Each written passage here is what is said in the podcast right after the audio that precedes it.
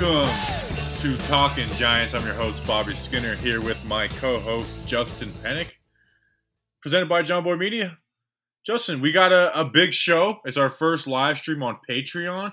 We got camp battles previews. We have a new kicker. Um, DeAndre Baker's been put on the exempt list. We have like a lot, a lot to get to. But how, how are you doing? Uh, camp has started. How are you feeling?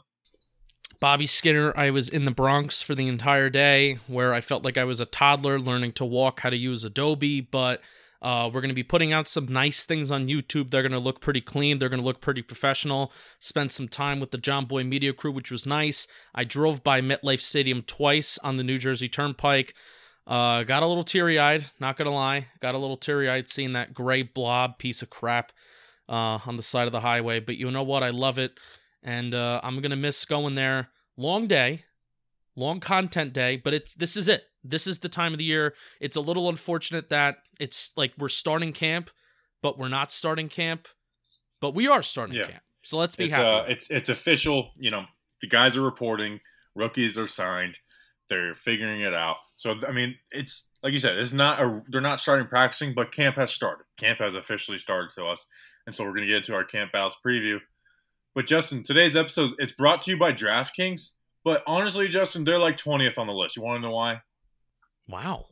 DraftKings, kind of a kind of a big deal. Why? Because we have 19 other people who are bringing this episode because they're sponsoring the show for two dollars a month on Patreon, Justin. And with that two dollars a month, you get a free Trailer Park Boys slash Talking Giants sticker, which is my favorite. In fact, if you're looking at the camera, I bought a bunch of them. They're too little, so I got them way bigger. I got them ordered, but these little ones I've been putting at the gas pumps and stuff like that around town. So uh, I like them a lot.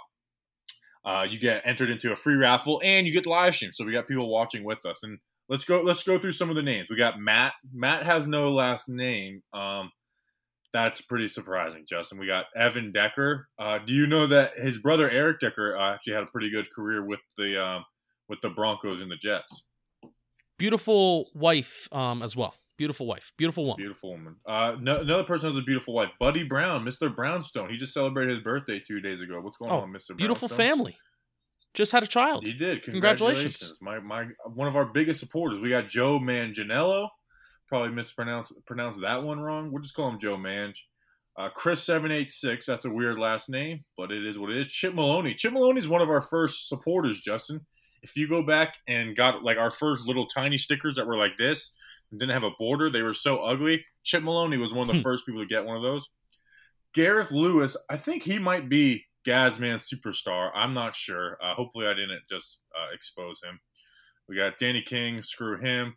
Garrett Gleason. Gleason uh, is actually a park we used to hang out uh, in at Satellite Beach. So I wonder if like that was his dad's park.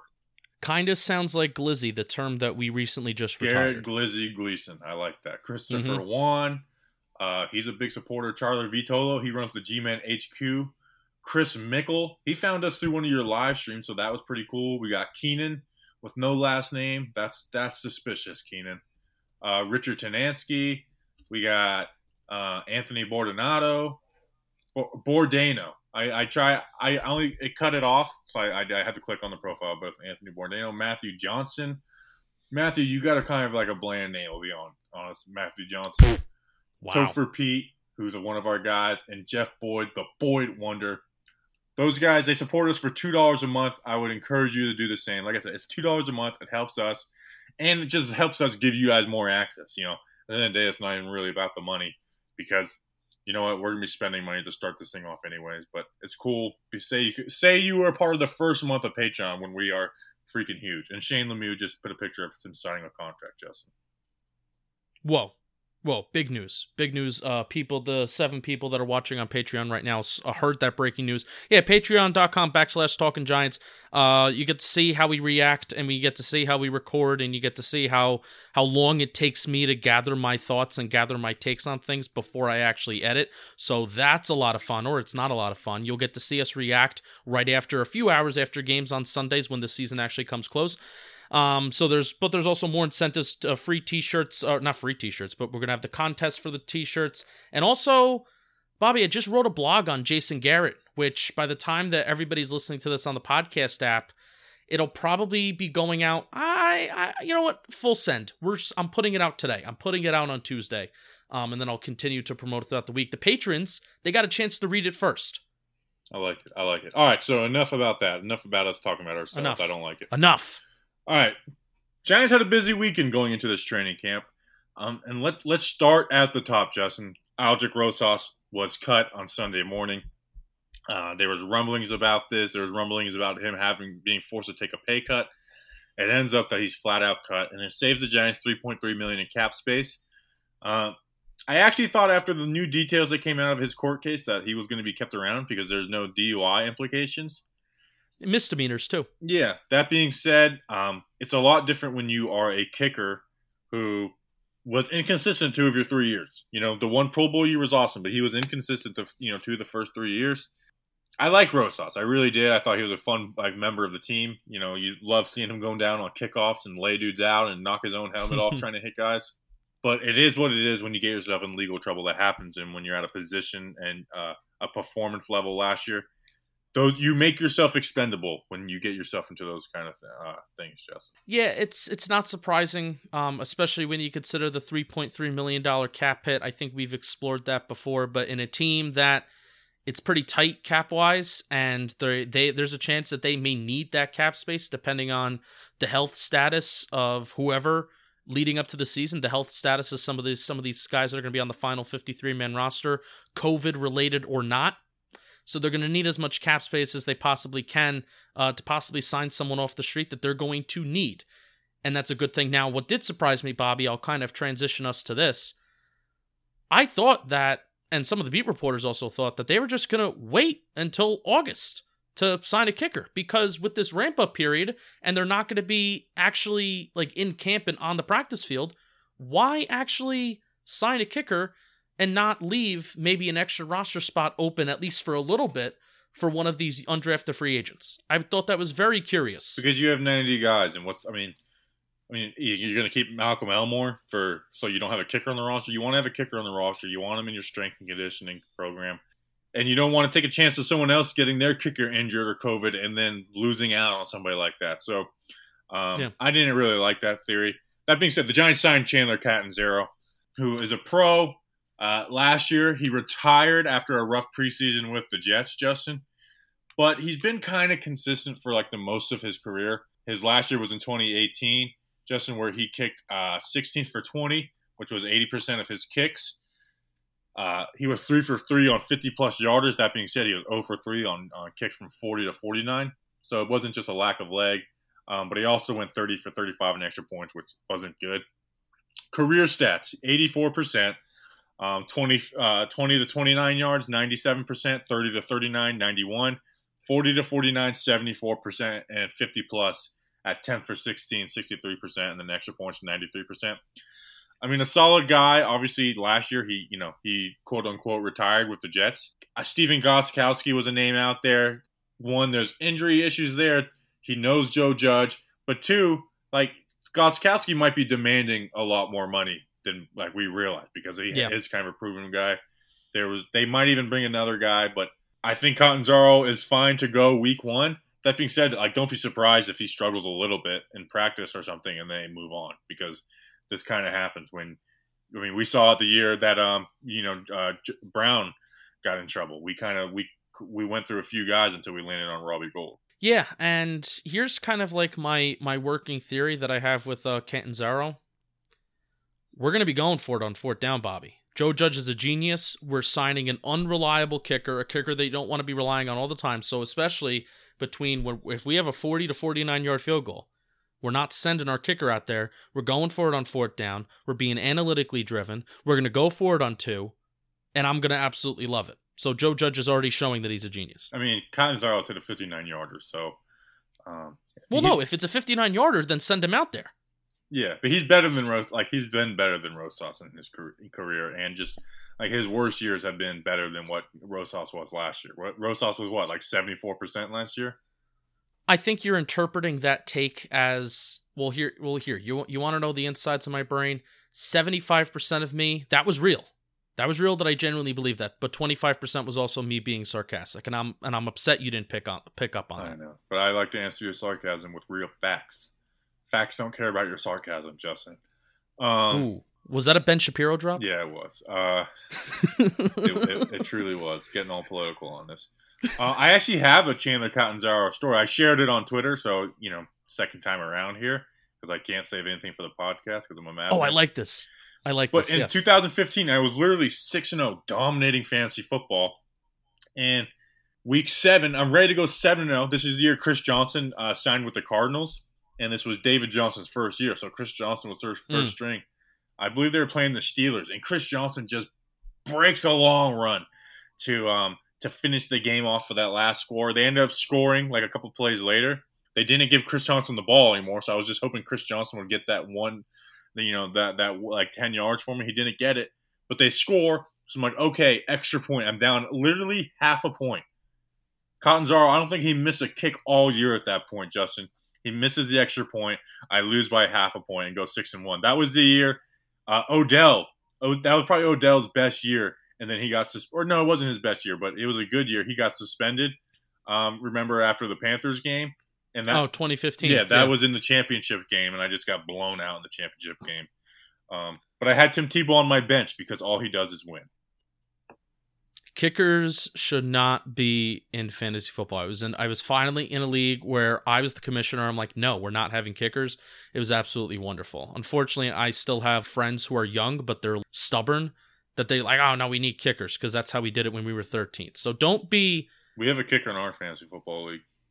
don't be boring. No, we have to get rid of it. No. No, we have to get rid of it. You need to join it, by the way, still.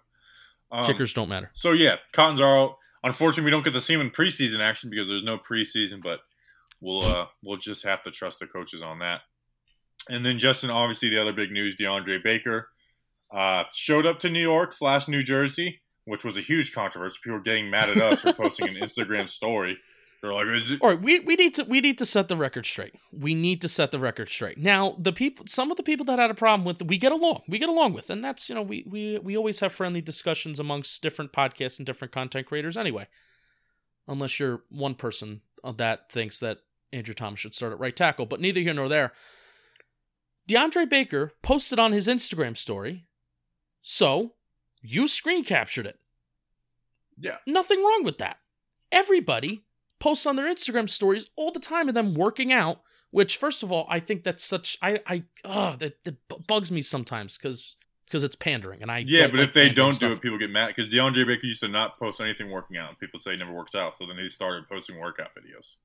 I'm talking about people who post things about other people working out.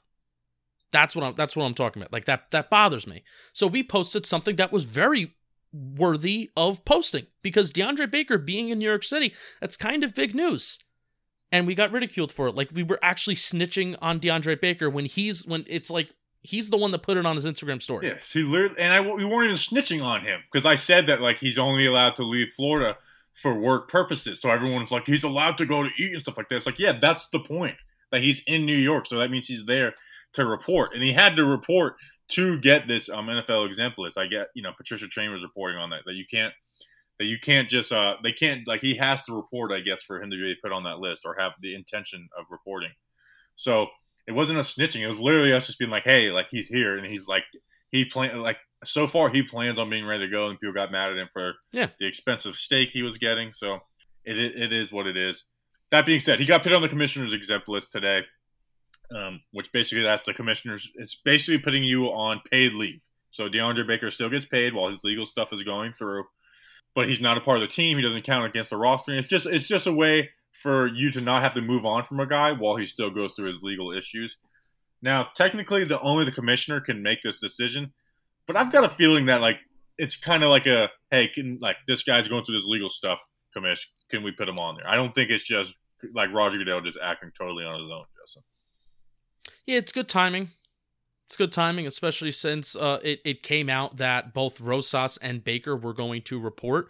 Like they were on their way to New York. They, they were packing their bags. So it's probably it's definitely possible that Joe Judge was like, "Well, let's let's pump the brakes on this a little bit. Let's pump the brakes." Um, here's my thing, Bobby, and I mentioned this when the Bake when the second wave of Baker news broke a couple weeks ago. I think it was around the like the Fourth of July. I think. Um, the second wave of Baker news broke. We mentioned the fact that he could be possibly placed on the commissioner's exempt list, and I'm like, I think I'm okay with that. Because now that a little bit of time has passed, and I said this, I said this to myself, Justin, after a little bit of time, time is going to pass. You're going to calm down. You're not going to be as mad at DeAndre Baker. And we're going to realize sooner or later that Bobby, no matter what we think of him character wise, we're going to need him. And we're going to need him badly. So, depending on whether that's actually next year, or depending on whether this is actually before the season, if the case can be somehow resolved or dropped or whatever, I think I would welcome him back, but I definitely think there's like an 80% chance that he's not even back in blue anyway, so it doesn't even matter. I don't think he's ever going to be a giant again. Um, yeah. I don't think this case is going away. Those messages of paying guys off, that uh, that changed everything for me. I think he's done as a New York Giant. That's... But if he is, but if everything works out, I think I would welcome him back. Listen, I I can have a couple criminals on the team as long as they're willing to work hard and change themselves. Um, and it seemed like Baker was doing some of that, but you know he had a, a gold plated steak, so maybe he wasn't. Um, you I'm jealous. But maybe that video was from three months ago, but it wasn't. It, I wish I could have gold steak. Yeah, that's my thing. It was like, okay, he's getting ready for camp, and maybe he's like having one last really nice meal. Like, I mean, I, I would never be a gold steak guy. I would never waste my money, but I don't want to. I don't want to ridicule a guy that does. And he's getting paid while he's on the NFL exempt list, so he hasn't got his last paycheck which was uh, another another take. Somebody in the chat said Eddie Eddie Piñeiro. Ooh, that was the Bears kicker. That have they moved on from him? Um, and does the good restaurant? Does the commissioner's exempt list relieve any salary owed? No, it doesn't. And is he not allowed to play all season? He can play. He just has to be taken off that list. It basically, it would have to be his court stuff ends, and like say he's found not guilty somehow, or they don't even file charges, which they most likely will then Roger Goodell could, would take him off the list and he'd be ready to go, or they put a four game suspension on him or something like that. So that's that's basically what the commissioner's example is. It's kind of like a cheat code to suspend a guy without suspending him. All right, this is this is bad, but if we're talking about salary cap implications, the Giants I think would need some kind of guilty um, verdict to come down, some kind of maybe not exactly guilty verdict, some kind of accountability measure from the courts to come down for any kind of salary to be alleviated if they were to cut him. Yeah, and that's why they're waiting. That's why they're not cutting him right now because then they right. would owe the salary. Uh, you, I mean, do you have anything else on DeAndre Baker? I mean, we've exhausted that that topic all off season. No. And honestly, I'm ready to be done. The next time we talk about DeAndre Baker, it'll be substantial news, and not like you know him being in limbo or whatever. So no, I'm I'm glad I calmed down from a few weeks ago because I was just like I said, I was just so mad. I was so upset. Come on, like this is seriously happening. The things we're actually looking up, and cornerback is one of those spots, and the secondary is one of those spots where even if you have one glaring weakness, it can destroy your entire secondary. Doesn't even matter who is around it, and that's what we've. The Giants have been a, a, example A of that actually happening, and yeah, I'm I'm done. Um, if he's if he comes back on the exempt list, if he eventually comes back, I'll welcome him. I'll welcome him back. If he doesn't, which I don't expect him to be back, see you later. Thanks a lot. Danny King said Ray Lewis was a criminal and is a Hall of Famer. Baker can follow the same path. I agree, and I cannot stand people who have never looked at the Ray Lewis details and call him a murderer that's a whole side rant. I re- it re- it actually bothers me every time, and I want to like correct people. Oh, but I also know people make jokes, and I make jokes without knowing stuff too, so I can't get too mad. Um, oh boy. that being said, all right. Last thing before we get into camp battles, which is the fun part of this episode, the Giants. I was surprised, Justin. They're doing the full 90 man roster, which means until August 18th, they have to do a split roster. Um, I don't know how they're going to do it. I've seen some of the beat reporters saying that it would be like you know, rookies and vets or stuff like that. I thought it would probably be offense defense. I know they're not going to be doing a ton of uh, on field workout, but they also will be. Like they're going to be going through like some walkthroughs and stuff. So I'm, I'm assuming it's going to be split by offense and defense. But that's just, I don't really have any takes on that. It's just more of update. Yeah, I was driving home from the Bronx when you called me. And it's like, oh yeah, this is going to be happening. So I have no clue. That makes sense if you're going to be splitting up. Is it splitting up rosters, or is it literally just splitting up like, hey, this is how we're going to practice, or do you not know that yet? I think it's how they're going to practice. Uh, All right, well that's fine. They usually it's just it's like position groups. Yeah. So they cut one they player though, Malcolm Elmore, which made me feel good Ooh. because he was the undrafted free agent. Justin, I feel good. I like. I feel like a scout. He was the one I had nothing good to say about. He was he was the one this year. I was like, I have nothing good to say about you, Malcolm Elmore. Uh, was that the guy that looked like he was on defense, right? And he looked like he was ten year, uh, thirteen years old. he was the he played for the like the D like the D three school like Southern Methodist Yeah. or something.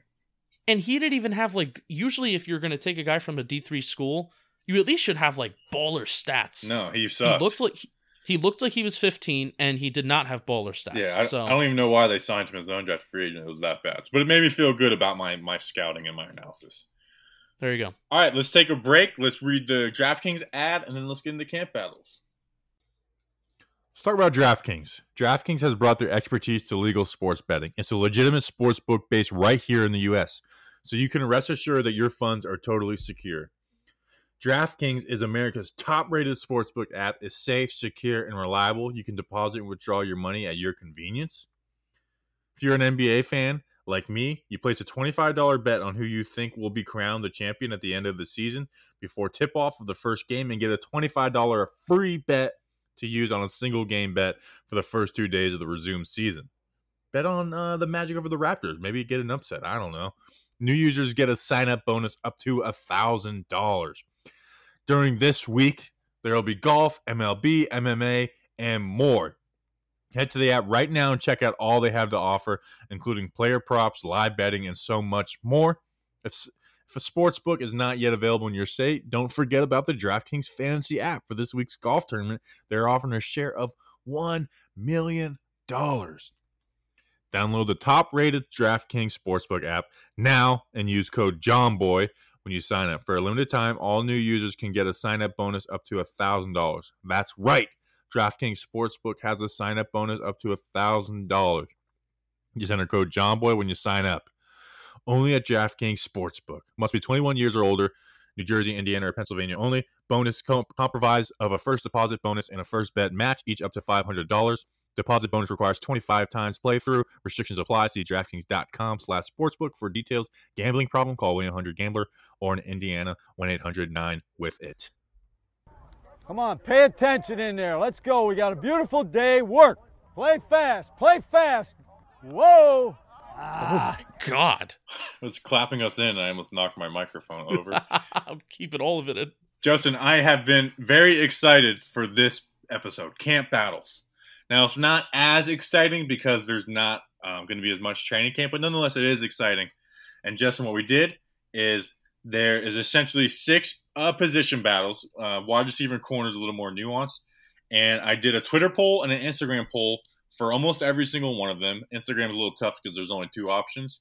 Uh, that being said, man, it's a lot of fun. Um, and I agree with the listeners on a few, and I don't agree with them on some, but it's, it's, it's exciting. Justin, let's start at the one that I think is the most intriguing and the one we've been talking about the most this offseason. And that's Nick Gates for Spencer versus Spencer Pulley for the center position. Now, Twitter uh, went in favor of Nick Gates 63% to 37%, and then Instagram went Nick Gates 70% to 30%. Justin, Wow. I know a lot of these my opinions have are not as strong as they would be if it was a full camp because they might lean on experience a little bit. That being said, I'm still on the Nick Gates train. You can still put in the work to read these, you know, to uh, check out defenses and figure like that in the off season, and you know you're going to be in camp. They're going to be showing you stuff, and you're going to have to call it out. Like that's what the film room is going to be. It's going to be a little different because it's not in person. But Nick Gates showed me that he's a good offensive lineman last year, whether it was at right guard, at a right tackle. And I don't think this offensive line is in a position to have good players on the bench. Um, now, one thing that could change this for me is if they put Nate Solder at right tackle and they want to let Nick Gates battle with Solder and have it a real battle, like with no seniority, like best man wins. That's where I would be like, okay, put Pulley at center. Um, but Nick Gates showed great in play awareness last year. I did a couple breakdowns on it where he was like the best at picking up blitzes and passing off stunts. I think he's ready for it. I don't think it's going to be perfect.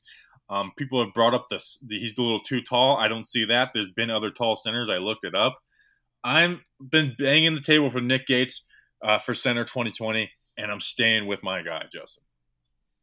If we're talking about camp battles and camp battles meaning a, a battle in a position that's going to be resolved early in the season and by week one, Spencer Pulley is going to get it to start, in my opinion. Uh, I think, you know, the fact that Nick Gates doesn't have a single start under center, doesn't have a single start under center uh, yet in his in his NFL career. I think as of right now, that's going to be a detriment to him because, especially if we're talking about calling things out at the line of scrimmage, I don't doubt that he doesn't have the smarts to do it and he doesn't have the football IQ to do it. It's just not going to come week 1. You hope that Spencer Pulley whatever he had in 2018, you know, the the average to you know mediocre play that he showed in 2018 he can bring that back to the table you know that being thrown in that jets game was an absolute mess however many starters we were missing and i'm pretty sure that was the one game kevin zeitler even missed as well so that was just an absolute mess Nick Gates did start at right guard, and he looked pretty good in that Jets game, but neither here nor there. Spencer Pulley's going to get it, I think, simply because he has the experience over Nick Gates as of now. Yeah, but there's also like there's not really any. It'd be one thing if we bring back the same coaching staff. We're not, and the Patriots have showed where they started an undrafted free agent off over a second round a rounder before. You know, I think their center that's where he came from. Like, he, like, and yeah. they cut the second rounder. Uh, I do think having the new coaching staff actually bodes better for Spencer Pulley. So you're you're we're kind of like on opposite spectrums in, in in both of these regards because I think having a new coaching staff bodes better for Spencer Pulley because it's a new system versus well Nick Gates has 2 years, well 1 year, 1 year of in the classroom, but then another year of actually in physical reps playing Pat Shurmur's system. So if Pat Shurmur was the coach in 2020, I'm saying, sure, let's put Nick Gates at center. He knows what this offense is. He's ready to rock and roll. But the fact that it's a new system, I think Pulley bodes better for that. But I understand where you're coming from. But Pulley sucked in the one game he played in 2019. I he mean, did. he got bullied by the Jets, and the Jets aren't some like amazing defensive line. Um, and they lost their best player in Larry Williams in the defensive line by that time. So that's why it's like I, I have no hope for Pulley. Gates, I have a hope for a future with the Giants. You can't put him at guard because we got Zeitler and Will Hernandez. Andrew Thomas is going to start at one of the tackle positions, and Nate Solder's getting paid a lot of money, and that looks at center. And Justin, he's been practicing it, so he has been told to practice yeah. center and be ready. I don't think they would do that if they didn't have actual real plans. I mean, he's been practicing all offseason with Will Hernandez in Las Vegas as a center. I don't think they have him do that if they're going to come in and let him battle for right tackle on, on the first day. Do we think Nick Gates has taken over the strength cartel role of Jon Halapio? Because I can see Nick Gates being the intense kind of guy to wear the Strength Cartel apparel, which, by the way, Strength Cartel Gym in Orange County, California, the street that it's on is called Most Hated Boulevard. We need to so I think Nick Gates he he has he has like that heavy metal hair. I think he's intense enough to uh to be a part of the Strength Cartel brothers with Will Hernandez. License plate John guy said he's like the biggest home run hitters he's ever seen at the softball game. So mm. my man, my man can stroke it. All right, so you're going Spencer Pulley, I'm going Nick Gates, and the listeners are going Nick Gates. Right? Every everyone's against me. All right, as usual. All right, the next one, I was very surprised at where the the vote went. This is for inside linebacker number two. Uh, Blake Martinez will be inside linebacker number one. Number two, we have Ryan Connelly versus David Mayo. On Twitter, Ryan Connelly took 92% of the vote. On Instagram, he took 88% of the vote. At one point, Ryan Connelly had 59 votes and David Mayo had one vote. Pretty, I was very surprised on this. I thought David Mayo was actually going to win this, or if Ryan Connelly was going to win it, it was going to be close. But Justin, this is the one where if there's a full camp in preseason, I would have been banging for Ryan Connelly or at least waiting to see him in the preseason. I'm still going to go Ryan Connelly because I think he's the better player, and David Mayo, at the end of the day, he's a depth piece. That's what he's his contract is. That's what he was brought in last year, and he filled his role last year where guys got hurt. He came in and started and did like a semi-adequate job, but he, he's not going to be a starter long term, even though he could have improved a little bit. Ryan Connelly, he plays fast, he plays aggressive. That's perfect to go next to a guy like Blake Martinez who plays kind of like uh like in control QB the defense type kind of guy. I think Connelly's the guy. I would have loved to see him get some preseason reps to see how he looks off coming off that torn ACL. That being said, I'm just I'm just going with Ryan Connelly because I think he's the better player. That being said, I won't be mad if David Mayo's the starter to start um, because of the injury and no preseason. That being said, if Ryan Connelly plays 30% of the snaps and looks good week one, then week two I will be banging on the drum to start Ryan Connelly. This may be one of those situations where Ryan Connelly is listed as number two on the depth chart, especially to start the season. You're coming off a torn ACL, and he's only going to have that two week ramp up period in pads, Bobby. Only going to have that two week ramp up period before it's actually live action back there again. So that's going to be a lot of pressure that we're putting on the knee. It's also going to be a lot of pressure that we're just putting on Ryan Connelly in general, who's basically virtually still a rookie. But Ryan Connelly, I think he should be number two on the depth chart, but it may be one of those situations where the snap share and the snap count looks quite interesting, where David Mayo may be playing on a lot of rundowns. He's going to be maybe in with Blake Martinez on a first or second down, and then you're going to have, I'm serious, Patrick Graham's defense is going to have one interior linebacker on the field, third down. That's probably going to be Blake Martinez. And you're going to have Julian Love, Xavier McKinney, Jabril Peppers all on the field at the same time, alternating roles possibly between slot corner, free safety, and strong safety. So that's what I think is going to be happening. David Mayo's snap count may be up a little bit. And Ryan Connelly, I think he'll still be number two on the depth chart, but his snap share may be down a little bit like I said, this is one of those ones where I would have had a strong opinion coming into this if we had a full camp. But we don't have that. We don't get to see him in preseason to see how he looks in game action because game action is different than a fully padded practice. It just is. Being said, man, I really like what I saw out of Connelly, and I thought that was yeah. better. Um, you know, we won't get into his player profile preview. Connelly definitely has something to improve on. What sucks is one of those was his strength, and when you're tear your ACL, it's hard to really work on getting stronger. You're more recovering. So, in the way he plays so fast, um, like I said, that's why I don't have as strong as opinion as I would have if Con- if uh, we had some preseason games to watch of Connelly. Yeah. What's our next battle? Next battle, I'll let you lead where you think on this one. This one's a little different because it's two positions. It's wide receiver four and wide receiver five.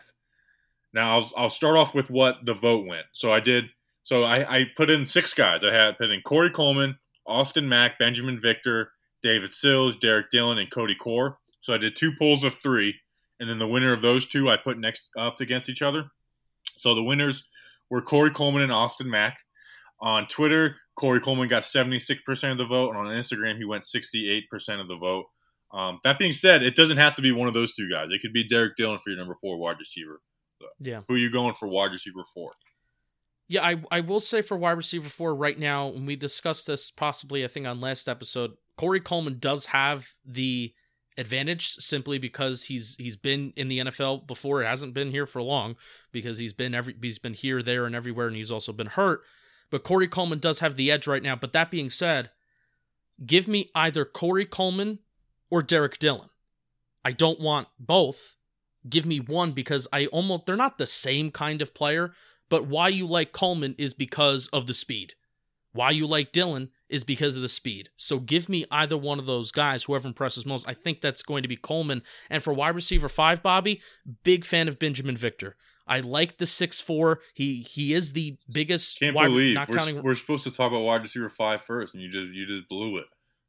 Oh, I'm sorry. So I started talking about wide receiver four. I like going in order. I can't yeah, I can't comprehend. Let's just talk wide receiver four. So wide receiver four, Corey Coleman or Derek Dillon. I said that. I said uh, Corey Coleman. All right, so Corey Coleman is your wide receiver four. I agree with you on this one. Um, but give me either Corey Coleman or Derek Dillon. Make a decision. I don't want come on, both. Come on, don't play. Don't play but the fence. Don't ride the you're fence. Not un- no, but you're not understanding. I'm understanding. I'm, I'm, telling you. I'm just telling you. I'm telling you, Corey Coleman. Okay, I understand Corey what Coleman. you're saying though. You want the speed guys number four. I'm going Corey Coleman as well.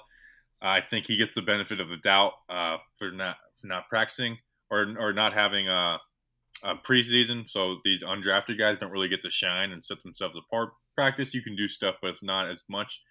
That being said, though, Darius Slayton did kind of set himself uh, apart in training camp last year, where he only played one half against Cincinnati, where he did have a really nice catch um, where Daniel Jones got lit up and then missed the first two games, and then he came back in that Tampa game and you know obviously played a big role in that game.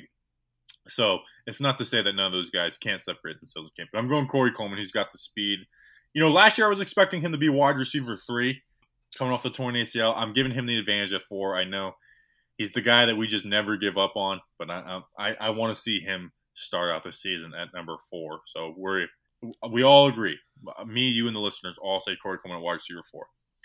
All right, wide receiver five. I took the leftovers after Corey Coleman, and I did a poll of Benjamin Victor. I only did this one on Twitter because it's four people: Benjamin Victor, Austin Mack, David Sills, and Derek Dillon. Derek Dillon got 7%. David Sills got 15%. Austin Mack got 32%. And I was very surprised that Benjamin Victor got 46%. Ooh. And the listeners voted for Benjamin Victor, Benjamin Victor as the number five wide receiver, the tall, the tall, skinny dude at Ohio State. Yeah, so so Twitter does agree with me. I'm surprised the the Derek Dillon fading Derek Dillon big time seven percent. Uh, usually, you know, you, you, you can't teach speed, Bobby Skinner. That's you know that's what they say. But Benjamin Victor would be if he makes the 53 beside Rice and John, but they're trying Rice and John at tight end if he even makes the team, which he probably won't. Benjamin Victor would be the tallest Giants wide receiver at 6'4. I believe Darius Slayton, we like to think that Darius Slayton is a little bigger, but I think he's only 6'1, 6'2. Yeah. And I may be round am I rounding up? I think I'm kind of on the money. But Benjamin Victor is 6'4. I like Benjamin Victor. He has sneaky advanced stats in terms of his catch percentage in the middle of the field.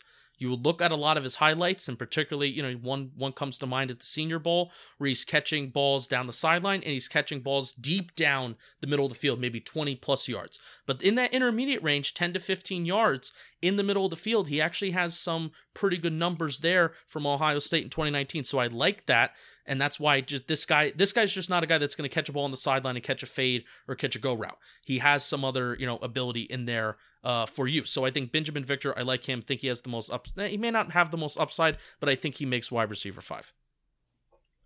There's a lot of potential with like Victor Mack made some plays, Derek Dillon that speed, and Derek Dillon I think has the best case of like, hey, he was buried in the depth chart because buried behind Ja'Marr Chase, just like legit first rounders. Yep. So he is the one I give a little excuse for for being on the bench. But at the end of the day, these are guys who didn't start in college, so it's hard for me to put like too much uh, into them. And I think it's a lot of recency bias because I think if David Sills, who played for West Virginia and then was with Buffalo in the preseason last year, had a touchdown for them, put up some stats. I thought if, if he was with this undrafted free agent class, I think we'd be talking about him a lot more. He did some works with Daniel Jones. Like when Jones was on, like coming back from injury, they would stay after practice and work together. I like David Sills out of West Virginia. He's tall. He was a touchdown. I think he had like over 40 touchdowns at West Virginia. He's a former QB. He doesn't have the speed, um, but you know, if you can have some good route running, Joe Judge, who's a wide receiver, you know, a, a wide receiver coach, Tyke Tolbert has got the most out of, out of guys. He was like one of the only coaches retained. I'm going David Sills, man. I feel like he put up the most production in college with uh, what's his face, the Will Grier, um, who sucks. Uh, shout out PFF Sam. Uh, so David, I'm going David Sills, man. I think if he was part of this, if he was part of this year's undrafted free agent class, we would be talking about him a lot more. It's been a while since we've had some PFF slander in there. That, that must feel good you by you. Start camp off with it. Now they don't have preseason to piss us off last year, where they're like Daniel Jones is the fifth ranked rookie QB in preseason when he had arguably like the greatest preseason of all time. But you know, we, we will get into That's some PFF wars greatest preseason. He completed like over 80% of his passes, like 15 yards per attempt. Dude was literally perfect like in this preseason. Hey, but turnover worthy plays, Bobby. You can't forget. He didn't have any. Things. It was just the two fumbles. He didn't have any turnover worthy throws. being sarcastic. Um, this is the spot wide receiver four and five that I feel is most impacted by not having camp. That may not be a hot take, but I think just coming out and saying it is kind of significant because the talent that's here and the depth that's here, or at least I feel like the depth that's here, like you would love to see Sills, you would love to see Mack, you would love. I would, I kind of would really like to see Mack because he goes up and he mosses dudes. Uh, Victor's kind of the guy that, in to be frank, and I I know I picked Victor. Victor is a guy that kind of has like the lowest ceiling because he doesn't do one thing like exceptionally well. I feel Mack has better ball skills in terms of picking it up better in the air, and Dillon is that speed guy. But I just there's just something about Victor that I like, and I think he's the most consistent. So this is why it actually it's really sucks that we don't have camp and we don't have we don't have full camp, and we don't have a full preseason any preseason to see these guys. All right, next on the list we got cornerback two and nickel corner. This one Um, we might have to do it together because it is very nuanced. Because we might have guys that might be like you might have love it outside, and you or you might have him at nickel. So I'll go nickel corner. I put the vote on Twitter up between Darnay Holmes, Julian Love, and Corey Ballentine. Darnay Holmes has 57%. Love had 36%. Ballentine, who started um, at nickel for half the season, had 7% on Instagram. Uh, Holmes got 53%. Julian Love got 47%. So they voted for Holmes as the starter nickel. And then so I went outside. I included Julian Love. I only did on Twitter between Julian Love, Sam Beal, and Corey Ballentine. Julian Love got 53%. Sam Beal got 34%. And Corey Ballentine got 13%. So I will let you answer two at one. Who is your outside cornerback number two opposite of James Bradberry? And who is your nickel corner? Let's put the best players in the best position to succeed. Oh, right? Wow, hot take. I yeah, uh, I'm full of hot takes today. The, Justin Justin has a really scrambled brain right now. We want our guys to be in good situations. That is that yeah. is a very good point, Justin. Come come subscribe to Patreon to see these to see these takes live. Julian Love is gonna it should be opposite of James Bradberry. I really don't want to be putting Corey Ballentine or Sam Beal in that spot. If they need to be, because, you know, let's just say Julian Love is going to go elsewhere, maybe play a little bit of slot corner here and there, a little bit of safety depending on matchups. Hey, that's a concept too. Changing guys and where they play based off of matchups and who fits who who fits what well. That's also a con- another hot take, Bobby. um, but let's uh, if I'm going to pencil something in on a depth chart, Julian Love most apt to play outside corner. I feel a lot better compared to Corey Ballentine and Sam Beal. Sure, the straight line speed may be faster, but in man coverage and Patrick Graham's system, where he's going to allow these cornerbacks to get their hands on the wide receivers at the line of scrimmage, try to slow them down some way. Um, I feel comfortable with Julian Love playing cornerback. And then Darnay Holmes at slot corner. This is the unfortunate thing where we're now talking about putting a rookie corner in a vulnerable situation and this is this is the thing that I'm going to be circling. If if Julian Love is going to be at cornerback number two, slot corner is going to be that position that I'm circling of like I'm concerned.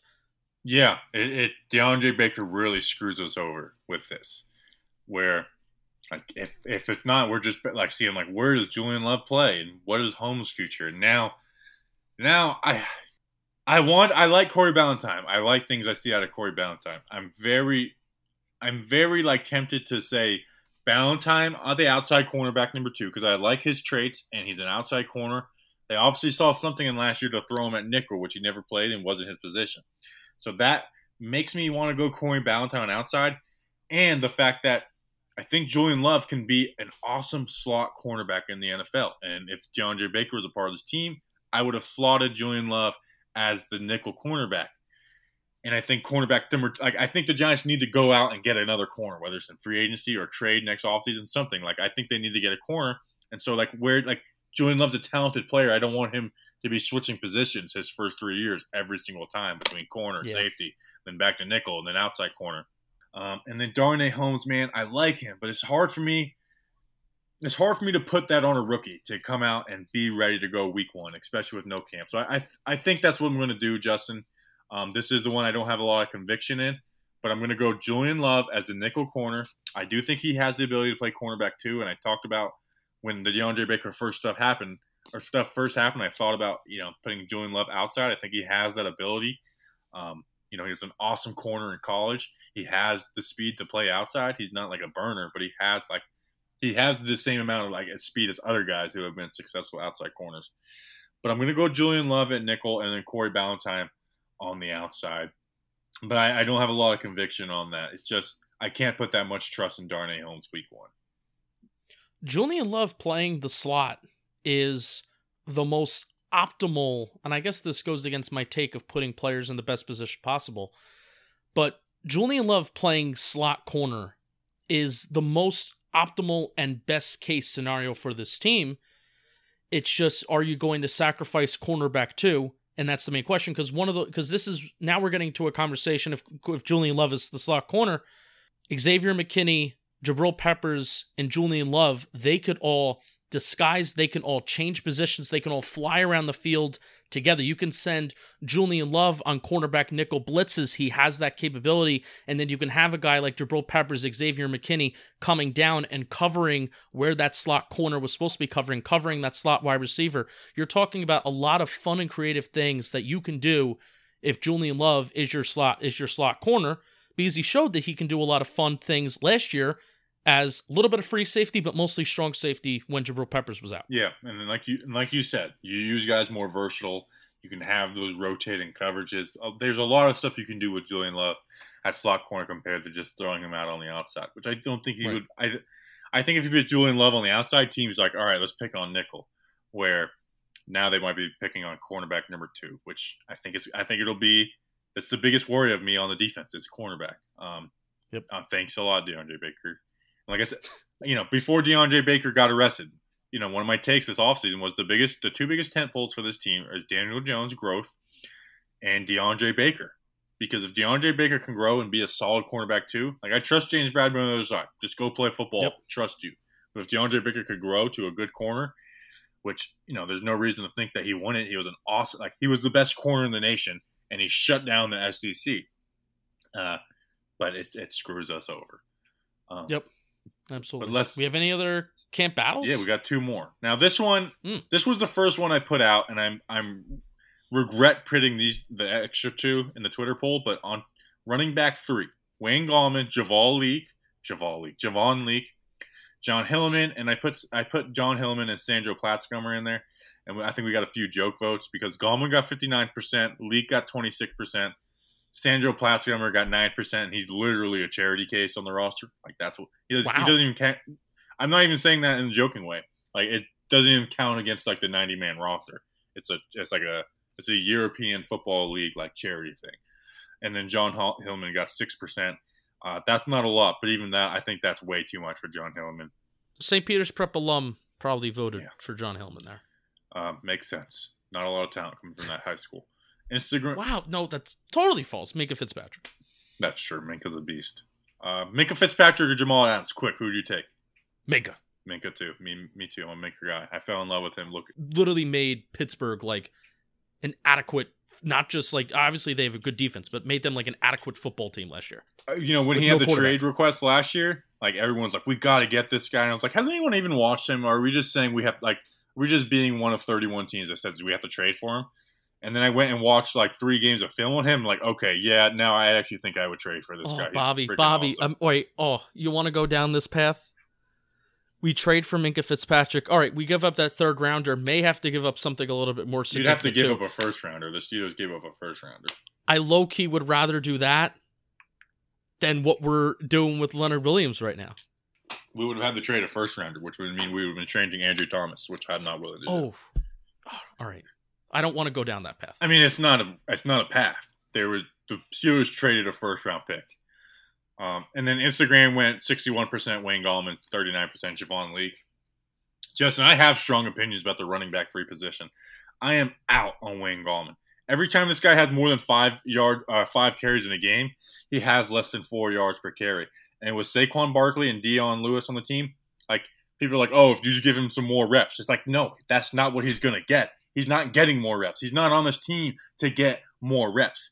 And then, like everyone praises that uh, game against Washington, he had less than four yards per carry. Like, congrats, he had two touchdowns. One was a swing pass where Daniel Jones moved the defense with his eyes, and he was literally wide open. It wasn't like he ran some great route; it was a swing pass, and then a two-yard rushing touchdown. Ooh, wow! That, I am so out on Javon or on Wayne Gallman, Whoa. and it actually bothers people because I, I just can't stand Gallman. I couldn't stand him last year.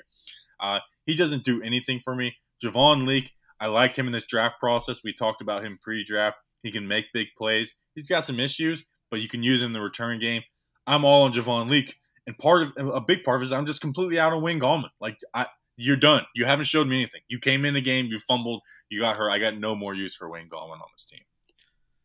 If you know me, you know how much I love talking about running backs, but I've initially was at a point where I was like, yeah, Wayne Gallman's going to get it because of the experience and blah, blah, blah. But now I'm sitting here thinking he's going to be this team's kick returner. Who else is going to do it? Ballentine. If Ballentine is starting, you don't want him returning kicks. I don't. I don't even want Coleman. Ballentine doing it. I don't want Ballentine. Well, Gallman Gallman doesn't really have kick returning. Oh, Coleman. Coleman's coming off the torn ACL. Do you want to throw him back there? Which they may. I don't really want to be throwing Peppers back out there, you know, especially coming off, you know, we're coming off that back injury. Tate, no, he's a, he- again another starter. So you have to kind of scrape the bottom of the barrel of the roster here to make room for somebody who is going to be a kicker, punt returner. Uh, Leake's the guy. So sign me up. I like it. I like it. All right, so I'm, we're both going Javon Leake. Uh, no, no vote of confidence for Jon Hilliman, which he doesn't deserve any confidence. Wow. Um, one of the most. I love you, John. I legit think he was the worst Giants starting running back for a game in the last ten years. Maybe even I might even be generous. That might mean the last twenty years.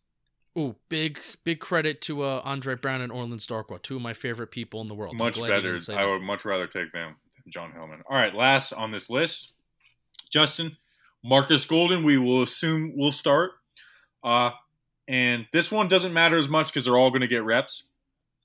But it does matter. Like the guy who gets the most reps gets the most chances, and that is outside linebacker slash edge number two between Oshane Ximines, Lorenzo Carter, and Kyler Fackrell on Twitter. Oshane got 57% of the vote, Lorenzo Carter got 24, and Kyler Fackrell got 19%. On Instagram, Wow. Oshane got 68%, Lorenzo Carter got 32%. I could not agree with the listeners more. I'm ready for Oshane. He played much less steps than Lorenzo Carter. He had the second most sacks on the team to Marcus Golden. He's got pure pass rush ability. He has potential. Lorenzo Carter is a fine player. He's a solid player, but he's never going to be like this pure pass rusher. He's just a, or like a, a huge run stuffer. He's just a solid football player. Fackrell, I like, but I like him coming off the bench. Um, I get that he had 10 and a half sacks, but like a couple of those were three sacks games. I think Oshane Ximines, we drafted him. He's part of that Odell trade. We got to give him a chance. I love his pure pass rush ability. He's got good instincts, um, and he was even pretty good in the run game. He had some good tackles for a loss. I'm I'm all in on Oshane. I think Oshane should start week one. And I think he could have the most sacks on the team. I think he could have more than Marcus Golden. I'm with you. By the time it's all said and done, I think Oshane is going to have more snaps than Kyler Fackrell, but I'm kind of for Kyler Fackrell. Very, very much for Kyler Fackrell getting more reps and getting putting more respect on his name than what Twitter and Instagram and our polls are currently doing right now. The dude was productive. Dude was extremely productive. We talk about Marcus Golden in his 2015 2016 years, where he had a lot of pressures, had a decent amount of quarterback hits, and then it was the torn ACL that kind of derailed the two years there, where that's how the Giants were able to get him on the cheap and for the one year deal in 2019.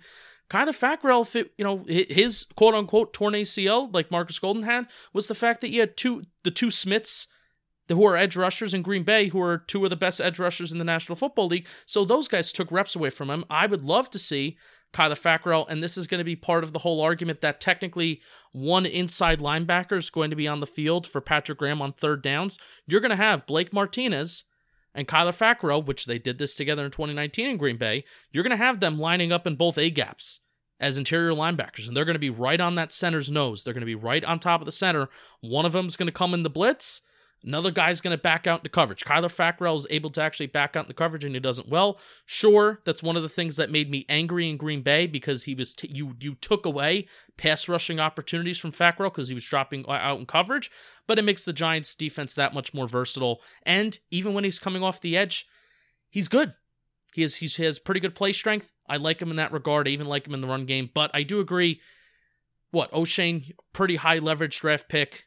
You need to invest in him. You need to give him the reps. You need to give him the shot. He's got But mo- don't sleep on Fackrell. No, I'm not sleeping on Fackrell. It's just Oshane has the the best pure pass rush ability, and on a team that needs some pass rush ability, so that's just what puts Oshane o- over the over the edge for me. He had some good stuff last year Bobby. with uh Ceiling. yeah he has the highest ceiling. So I, I'm I'm all in on the listener. So I agreed with the listeners on uh, edge, not on corner, but kinda, um, not on running back. Wide receiver four, I agreed. Wide receiver five, I disagreed. Linebacker two, and center, I agreed. Center is the big one for me. Start Nick Gates. Nick Gates for center 2020. Nick Gates for center 2020. Any Put it on a shirt. thoughts? Did uh Can't put it on a shirt because it's a name. yeah, um, maybe like the Gates of Hell or something like that. I don't know. Well, Gates, Gates technically, it's not exactly like a name. If if we're being lawyers here, if you put Gates for center, But it doesn't sound good without the Nick. ah, yeah, I guess so. we'll figure it out. All right. Any final thoughts before we uh we end this episode? No, like I said, uh, I'm still thinking about driving past MetLife Stadium today, um, and uh, I'm sad. Yeah. Well, enjoy camp. I know it's a little different this year, but you know, watch interviews, get involved as much as you can, ask us questions. We'll be back tomorrow with a player profile and preview. Uh, every, like I said, every weekday for the next five weeks, we will have be having an episode. We appreciate you guys.